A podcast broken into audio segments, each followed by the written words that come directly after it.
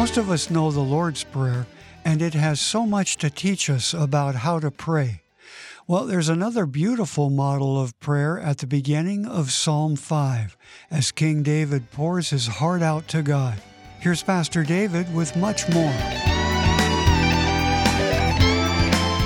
David, a man after God's own heart, the king of Israel, as he writes the Psalms, has a way that he prays and things that he prays for. And we're going to look into Psalm 5 and what David has to say in his own prayer life to help us to understand the model of a prayer life for a Christ follower. So, he's going through a lot in his life, David is. Uh, for those of you who have read, if you did maybe the Bible reading that we've had, we've gone through quite a bit of the life of David and some of the things he faced. He faced betrayal from Saul. He faced betrayal from his own son Absalom. He faced difficulties. He ran for his life. His physical life was in danger. People were against him. All kinds of things happened. And even in the midst of that, we see David as a prayer, one who prays, one who makes his petitions known to God. All of these people around him setting themselves against the Lord and against David, who God had anointed as king over Israel. We see David going to the Lord, going to the Lord. And so here we have David talking about prayer in his, in his prayer life. Let's start in Psalm 5, verses 1 through 3. And this is what those verses say Give ear to my words, O Lord. Consider my meditation. Give heed to the voice of my cry, my King and my God. For to you I will pray. My voice you shall hear in the morning, O Lord. In the morning, I will direct it to you, and I will look up. First three verses, David laying it out. Here's what his prayer life looks like. And, and he starts with Give ear to my words, O Lord. Consider my meditation, right? Give heed to the voice of my cry. Words and meditation, these are different things. There's a reason why he didn't say words twice. Meditation is something different than words. In this case, there's the words, there's the things that we can express with, with our mouth. I need this. You are this, things that we understand, things that, that we're, we're used to expressing and talking in our normal way. But then there are these meditations, the deep things of our heart, the deep cry of our soul. And so David's saying there's both of these that are going on here in this prayer. There's the words that I'm saying, and I'm asking you to listen. Give ear, turn your ear toward me. There are some of you may have uh, people in your life who talk too much. My wife says she has someone in her life who talks too much. She won't tell me who it is, but she says she does. Um, it's me. But there are people who do. And, and sometimes the way that you sort of show somebody that you've, you're done listening is you turn your ear away. You turn your head the other way. You're not listening. And, and David's saying, Give ear to my word. Please turn your ear toward me. Hear me as I speak words. But he's also asking God to consider his meditation. His meditation. The things that he can express only with his heart, only with his soul, only in that deep place. You may have some experience with this. If you have uh, kids, close friends, a husband, a wife, those, those kind of folks, there are the words that they say Dad, I need this. Mom, I need this. Husband, I need this. Wife, I need this, right? But then there are the cries, the meditation, the cries of their heart. My experience personally is that when my children come to me with words, I listen to the words usually. I listen to the words and, and I may respond to it. But when my children come to me with cries, it's a different thing. My reaction to it is different. My attentiveness is different. How seriously I take it is different because they're expressing to me in vulnerability something much deeper. When you see the emotion come in, when, when the tears come through, something different is happening. If my wife comes to me and, hey, David, I need such and such, there's, there's a way in which, I, uh, in which I listen, in which I address that. But if my wife comes to me in tears, if my wife comes to me crying, in emotion from her heart. It just hits me in a different way. And why would we think that God is in the same way? And so David here is talking about both. My brother Daniel has a daughter named Emily. She doesn't have many words. She has a physical condition that keeps her from being able to communicate very well with words, but she can communicate. And it's not uncommon for her because words are so difficult that she has to find another way to communicate, and that may be through cries, through groans, through, I need this thing. And Daniel, my, my brother, and his wife Anna, they are attentive. They're attentive to her, what, what she needs. Everyone in that home, and Daniel, Anna, and Seth, they're, they're going to Emily, and Emily can't use words, and so she's crying. She's crying out, I need this. She's expressing with everything she has. And they're paying attention. God is the same. Not everything you have to say to him can you put in words. And he understands that. And David's saying that here, my words and my cries, my words and my meditation, both. In fact, the Holy Spirit intercedes for us because this is true. Listen to this Romans 8 26 to 27. Likewise, the Spirit also helps in our weaknesses, for we do not know what we should pray for as we ought. But the Spirit Himself makes intercession for us with groanings which cannot be uttered. Now, he who searches the hearts knows what the mind of the Spirit is because he makes intercession for the saints according to the will of God. So, even us, when we're praying, we know this from the scriptures that involved in that process, there's words, there's our own expression, but happening alongside that, the Holy Spirit is actually interceding for us with something beyond words something beyond words. Think about Jesus in the garden praying with such fervency that he's sweating blood. It's something beyond words. There's a level of heart and soul that is poured out in meditation that we want God to consider because only He can understand. Only He can understand. Our, our prayer should be moving us to vulnerability with God, to closeness with God. Father, only begotten Son, and Holy Spirit. We want to be close. We want to be vulnerable. We want to let out our meditations that He might consider those. Listen to my prayer, please, God. I need you. And the cry of our heart, expressing the deep inner parts of what we need from God. Charles Spurgeon said, Prayer without fervency is like hunting with a dead dog.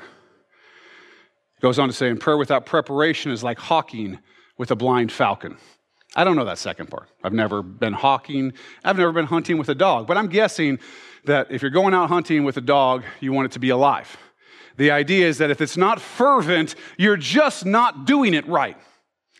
You're just not doing it. You're not going to find what you want if there's no fervency in your prayer. If your prayers are all just kind of off the cuff, Lord, do blah, blah, blah, and I'm thinking about other things and I'm whatever, I'm just kind of throwing something to Him. I'm not saying don't do that. If that's all you're doing, at least do that. But if there's no fervency in it, you're not going to find what you're looking for. When you're hunting, that dog is helping root out what you want. As you pray with fervency, you're helping to find the thing that you truly need from God. He's understanding it, you're understanding it. You got to pray with that kind of fervency. And some of you might say, I just don't, I just don't know God that well. I just don't feel that comfortable praying. I don't feel like I know him well enough. Well, here's the good news for you. He knows you that well. He made you, he knit you together in your mother's womb. You are his creation. There is nothing in you that he doesn't know. There is nothing hidden from him, so there's no point in hiding it when you're with him. You don't know him that well? Well, he knows you, so you might as well let it out. Words and meditation, deep, meaningful prayers. And the more that you're going through, the more deep, the more meaningful your prayers need to be. As David is in this point of his life, praying with seriousness with fervency, with a desire for God to hear and to consider what He's saying. You want to get to know Him? Pray. Read the Bible, right? Talk about the Word with other people. Seek out those who love Jesus and follow Him and can help you grow regularly along this journey in your life. And you will start to feel closer to God. Do all of those things. If you don't feel like you know Him well, do the things that you would do if you wanted to get to know Him well. And what you'll find is you'll start to know Him well. And then those prayers of fervency can start to come. Not just words, but meditation, the deep things of your heart. pouring those out to God. It says, Give heed to the voice of my cry, my King and my God, for to you I will pray. Now, this is important. David recognized who God is, and he recognized who David is. Each one of us needs to recognize who God is and who we are, and the relation that we stand creator, creature, father, child, savior, saved, friend, friend. All of those things are part of who we are in God and so many more. But understanding that is very important. And, David's saying, Look, I pray to you, um, only to you, and not to anybody else, ever, for anything. That's really important for us, for us to realize that God is King, Jesus is Lord. The only God, the only King, there are no others. This is important. Get this deep into your heart in that place of fervency. There are no others. No others. People in that time, they had idols. They'd make them out of wood, stone, gold, whatever, and they'd put them up and they'd pray to those. And they'd pray to this one and that one and the Ashtoreth pole and the thing over here. And then they might also go to the temple and pray to God. But to them, it was, there were too many when there's only one. They put their trust in too many places. For us, uh, ourselves, I think that we have functional idols, functional saviors, things that we look to to bring us the things that only God can, should, will bring. If you're looking to feel satisfied, if you're looking for peace, if you're looking for true, unadulterated love, it's God. You don't find those things anywhere else. It doesn't stop us from looking for them in other places. Just like there was, were Israelites who went around and they go to the temple, but maybe when they got home, it was this little statue or that little statue. And God despised that because it was wrong. So look at the beginning of the, of the Ten Commandments. He despised that. In the same way, we can come to church on Sunday, but during the rest of the week, we're kind of putting our faith here and we're kind of putting our faith there and we're putting our faith over here. And it shows in our lives. It shows in our lives. David is saying, No, to you only will I pray. Only God, it's always God. We can ask other people to do things for us. We sure we can. We can demand that other people do things for us. You know, we can, we can do all of that. But our faith isn't in them. Our faith isn't in them because they have neither the power to take care of us nor the trustworthiness to earn our faith. That's a fact. Whether it's people, whether it's things, whether it's your money, whether it's your bank account, none of those things actually have the power to take care of you nor are they trustworthy enough for your faith. So don't pray to them. Don't pour out your heart to your bank account or even to your husband or your wife in the same way that you do to God. You're not looking from those things and those people for the things that you're looking for from God. It's only God, it's always God. If an unbeliever sees your life, you have to think about this. If you're a Christ follower, you have to think about what it looks like to the unbeliever. What does my life look like? If they look at your life and what they can see is that, okay, you talk about God, but I constantly see you faltering, worried, sad, broken over all of these things. You're saying you trust God, you're saying you believe in Him, you've got the Bible, you go to church, but what I see is fear and what I see is you putting your trust in all these other things and talking about all these other things and the things that you're on Facebook talking about, and you're saying, Oh, I can't believe this, or I can't believe that, or I'm worried about this, or I'm worried about that. And they say to themselves, Yeah, that's how I am. Why would I ever look to God when it's clearly not helping you? Because you have put your faith somewhere other than Him. You are praying effectively to something other than Him. You are pleading with something or someone other than Him for the things which only He can give you. And that is a testimony to the world just as strong as the other side, which is I'm not in anxiety, I'm not in worry, I'm not in fear because I trust God, because I pour it out to Him and I believe that He's going to do it. Now, if they can see that in your life, peace. Boy, that sends a different message. Now they start saying, maybe I do want this Jesus. Maybe I do want to see what this Jesus is all about. Because where I'm looking at all these other things, which do not help me, this person's looking to Jesus, and I can see the peace in their life. I can see the growth in their life. We have to think about what it looks like. Why would they trust in Christ if we don't show that we do? My faith is in God. May it always be in God. Because to me, it is a keen awareness that A, I have learned I can do nothing without Him. I can do all things through Christ, who gives me strength. I also know that apart from Him, I can do nothing. I've learned it the hard way, the long way, the hard way, the difficult way. But now I know it. I know that I can do nothing without Christ. And so I also know that when I'm in Him and when I trust Him, the peace that I have, the joy that I have is beyond understanding. And I also know the effect that that has on people when I want to serve them and when I want to love them, when they can see me not moved. Well, I want that for every one of us. I want us to be thinking about that. And of course, that starts with prayer.